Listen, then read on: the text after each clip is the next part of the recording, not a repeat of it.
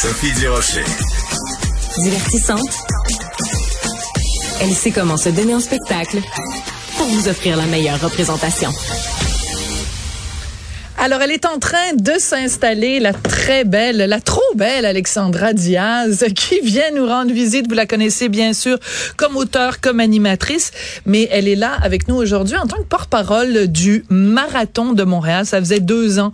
On s'ennuyait de ce marathon. Ben, il va avoir lieu cette année du 23 au 25 septembre. Bonjour, Alexandra, au Lac Étal. Salut, je suis tellement contente. Je suis vraiment honorée que tu penses faire de la place au retour du marathon et que tu m'accordes la crédibilité de m'accueillir en tant qu'ambassadrice non élite de l'événement. Pourquoi tu vois, c'est tellement féminin ça comme comportement de se dire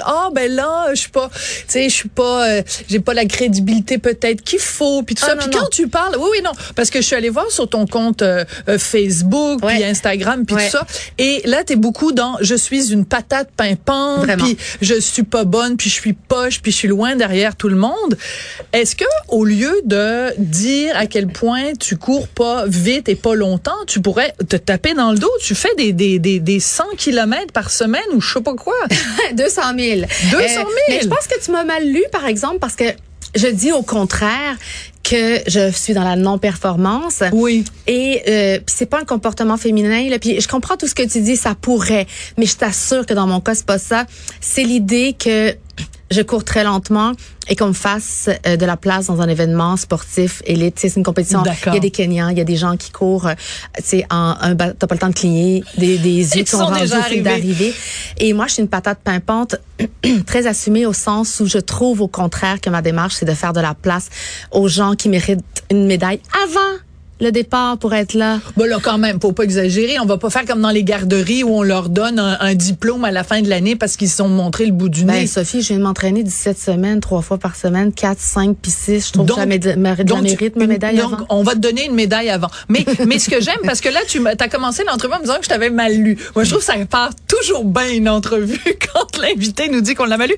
Mais quand même, sur ta page... Cite-moi d'abord. OK, alors regarde. Tu dis, tu parles de ton coach, ton entraîneur, qui t'a appris. Sois patiente, cours lentement, fais des intervalles, respecte tes jours de repos, persévère, le plaisir avant tout et relaxe. Ouais. Et tu dis, qu'est-ce que la course m'a appris? Ça éloigne la loupe de mes complexes. Mm-hmm. Ça m'apprend l'humilité, l'effort valorisé plus que tout. Mm-hmm. J'apprends à écouter mon corps. C'est que dans le fond, oui, je t'ai bien lu, parce que c'est en effet pas une démarche de performance. Mais je dis pas, je suis pas bonne. Non. Je reconnais que c'est un effort différent parce que, tu sais, mettons que tu mets Bruny Surin, là. Moi, je m'assois, là, je m'achète un sac de chips et de popcorn, je check le spectacle. Puis on le regarde. Non, c'est sûr. Quand tu regardes Alexandra Diaz courir, tu te dis, si Alex peut, je peux. Oui. C'est ça qui est la différence. Mais je peux quoi? Me mettre en action, m'aimer un peu plus, sortir de la douche, me regarder, remercier mon corps, au lieu d'être toujours en train de penser qu'on est pas assez ci, pas assez ça. Puis moi, j'ai comme des cycles. Là, en ce moment, je suis en train de faire des travaux dans mon studio de production. Oui. S'il y en a qui veulent le voir, c'est vraiment intéressant pour tout le monde. Ça s'appelle Studio ou Alexandra Diaz sur Instagram. Je t'en jure, Sophie, je me suis pas entraînée cette semaine comme je le devais. Et ton corps le sent. Mais non, mais c'est hallucinant. Mon corps le sent et c'est très... Et là, je me suis mise dans un stress. Puis là, j'ai écrit à Pierre Léveillé, mon coach de la boutique Endurance, je le nomme parce que tout le monde peut avoir accès à lui. C'est pas genre, Alexandra est privilégiée. Non, non. T'sais, vous l'appelez, il va vous conseiller. D'accord. Puis là, il me texte, puis il me donne mon entraînement pour cette semaine, qui est un entraînement en décrescendo, bien sûr, parce que il faut quand même pas que je m'épuise avant le demi-marathon de dimanche, 21,1 km. Puis là, il me dit comment ça va. Je dis bof. Il dit pourquoi? Je dis je fais des travaux dans mon studio. On est en train de faire la cuisine, c'est ça, tu sais. Puis je travaille 16 heures par jour. Puis j'ai mal mangé. Puis j'ai sauté des repas. Mm-hmm. Puis tout. Mais ça, c'est la vie. Ouais. Sauf que j'ai un défi en fin de semaine. Oui, mais quand même, Alexandra, rapporte-toi, mettons, il y a quelques années, tu n'aurais pas été capable de faire un demi-marathon. Exact. Et pourtant, aujourd'hui, non seulement tu es capable, mais sur tes médias sociaux, je le vois, tu mets tes beaux souliers de running, tu mets tes beaux... Écoute, en plus, tu mets ton T-shirt jusqu'en haut. Je suis pas gênée en crop top. T'es pas gênée. Je suis pas gênée. En crop top pour pour qu'on voit tes abdos, ma petite coquinette. Pour qu'on voit mes abdos et ma poignée d'amour. Oui, les deux. Ben oui, parce que moi, je l'aime, mon ventre. Pour qu'on voit là d'où tu arrives et où tu t'en vas. Et c'est ça que je trouve formidable. Mais je veux juste dire ce que m'a dit mon coach quand je lui ai dit un peu cette genre de vision d'échec qu'on s'impose. Puis t'as raison là-dessus, ça, c'est plus féminin, cette pression-là. Il m'a dit, hey, Joe Blow, ton entraînement est fait. Ouais. C'est pas cette semaine que tout se joue. C'est pas ceux qui se disent cette semaine je vais m'inscrire pour faire un demi en fin de semaine, ce qu'ils peuvent. C'est ceux qui disent je vais m'inscrire au 1 ou au 5 puis je vais le marcher et l'année prochaine je vais faire une Alex de moi ou autre si ils ont. Mais non. L'entraînement est fait. C'est pour ça que je te disais je mérite un peu ma médaille parce que c'était un effort tout l'été, tu sais, je courais 6 jours semaine. Alors OK. Bon, ça, je veux te poser une question là-dessus parce que moi, je trouve ça formidable, le marathon. Puis c'est vrai qu'on s'est ennuyé pendant 2 ans. Puis c'est vrai qu'on est content que ça revienne et tout ça. Puis je trouve ça, tout ça est formidable. Mm-hmm. On a tous, dans notre entourage, on en connaît tous, un coureur, une coureuse qui se la pète. Mm-hmm. Qu'est-ce que ça veut dire, se la péter? Ça veut dire, ils mettent leur parcours sur leurs médias sociaux. Puis là, ils mettent des photos d'eux en train de courir. Puis ils nous écœurent. Mm-hmm.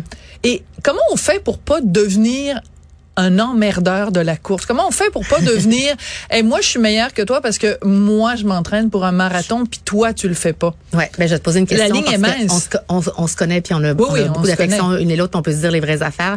La question, il y a plusieurs réponses, mais celle que je te demanderais c'est pourquoi ça t'énerve. T'es pas obligé de répondre.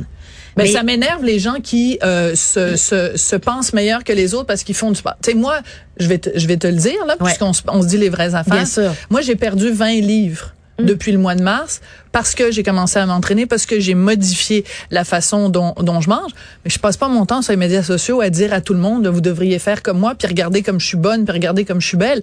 Ouais. Je veux dire, c'est le problème de notre société d'aujourd'hui, c'est que les gens documentent la moindre affaire de leur vie de tous les jours, et les coureurs sont très là-dedans. Oui, mais ça dépend. Il y a deux choses, c'est que quand tu cours, tu deviens tellement humble par rapport à la pratique de ton sport, puis il y a un côté où tu finis vraiment par t'entorcher de ce que les gens pensent, vraiment, ce qui est une très bonne chose. Ouais. Puis deux, je te dirais que maintenant que toi, tu me parles de ton histoire personnelle, ben la vérité, Sophie, là, la vraie profonde vérité, c'est que ça m'intéresse, ton processus. Oui. Comme femme, à l'âge que t'as, avec ce que t'as, avec ta beauté, avec l'évolution de ta vie, avec des moments où notre poids fluctue, ça m'intéresse. Si toi, tu veux pas en parler, ça te regarde, mais ça m'intéresse. Puis moi, je me rends compte que on n'est pas obligé. Tu sais, il y a une fonction qui s'appelle masquer, puis une fonction qui s'appelle se désabonner. Oui, tout à fait. Donc, si les coureurs t'énervent, mais moi, je sais que ma démarche de coureuse non élite, premièrement, il n'y a pas de modèle de filles comme moi qui courent. C'est des performantes. Mes amis, c'est des performantes. Tu sais, moi, je cours, là, tu sais, je vais arriver à Noël, à la fin de mon demi-marathon dimanche. Mais nous, nous sommes la grande majorité. Donc, je sais que ma démarche vous intéresse. Mais c'est ça, je trouve ça super. Et c'est important, et quand on vit une période où le mot inclusif est là tout le temps, puis les gens du marathon disent ça va être un marathon inclusif parce que justement, il va y avoir différents parcours. Mais pour moi, inclusif, c'est ça, c'est de dire, venez comme vous êtes, puis faites ce que vous êtes capable de faire. Pour moi, c'est ça, ça doit être ça le vrai message. Moi, je trouve que, tu sais, quand je te disais tantôt cette crédibilité-là, c'est parce que quand ils m'ont appelé puis m'ont dit OK Alex, on te veut comme ambassadrice et tout, j'étais comme, j'ai répondu en disant bien sûr que je dirais oui là, c'est un no-brainer là, j'accepte. Mais vous faites erreur sur la personne parce que je sais ce que c'est ça. Ouais. Puis après, ils m'ont dit non, c'est toi qu'on veut, puis je me suis dit OK, ça fait 10 ans que je parle de ma course. Ouais. Ça fait 10 ans que je dis que ça m'aide à être plus heureuse. Ça fait 10 ans que je trouve que ça relativise les tuiles qui me tombent sur la tête dans ma vie, puis qu'au final moi, tu sais, je suis pas là pour longtemps dans ce monde, mais je suis là pour le fun. Tu sais, cette fameuse I'm not here for a long time, but I'm here for the good time. Donc, ça m'appartient, puis j'y crois vraiment. Fait que si moi, je sais à quel point les femmes, on emmène large dans la vie, la vie est faite, est plus dure, je trouve, en général. Puis ça veut pas dire qu'on a le monopole de la difficulté, mais, tu sais, non, parce que je peux te montrer une couple de soldats en Russie qui est en Ukraine aussi, qui trouve ça un petit peu difficile. Là. Exact. Mais il n'y a pas de compétition. Puis moi, je trouve que la course, à mon rythme, ça adoucit tout. Ouais. Écoute, je trouve ça génial. J'avais plein d'autres questions dont je voulais te parler. Je vais prendre 30 secondes pour parler d'un autre dossier qui a strictement rien à voir avec le marathon. D'accord. Parce que quand je suis allée sur ta page Facebook, j'ai vu qu'il y avait une amie à toi qui cherche un rein. Ah. Et je me suis dit, ben, c'est peut-être l'occasion, peut-être qu'Alexandra a envie de lancer un appel à tous. Merci. OK, je vous explique très vite, là. Il y a des reins de personnes décédées. Donc, si vous signez votre carte d'assurance maladie derrière, on peut disposer de vos organes pour aider des gens qui vivent. Si on le sait, s'il vous plaît, faites-le. C'est un choix personnel. Moi, je vous invite à le faire. Ensuite, il y a des dons de reins vivants, de personnes vivantes. On a 2 reins, on peut vivre avec un seul. Mon amie, c'est Catherine Jacques. Elle m'a donné la permission cette semaine de parler d'elle publiquement.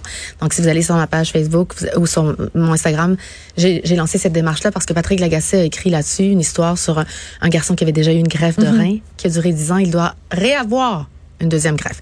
Donc, pardonnez-moi, Catherine, elle a décidé de faire une petite publication sur son compte fermé en parlant de ça. Et ça fait à peu près 1 an et demi. C'est mon amie depuis plus d'une douzaine d'années. Ça fait 1 an et demi que je sais que là, la dialyse s'en venait. Donc, la dialyse permet de faire le travail des reins, branché 8 heures par jour.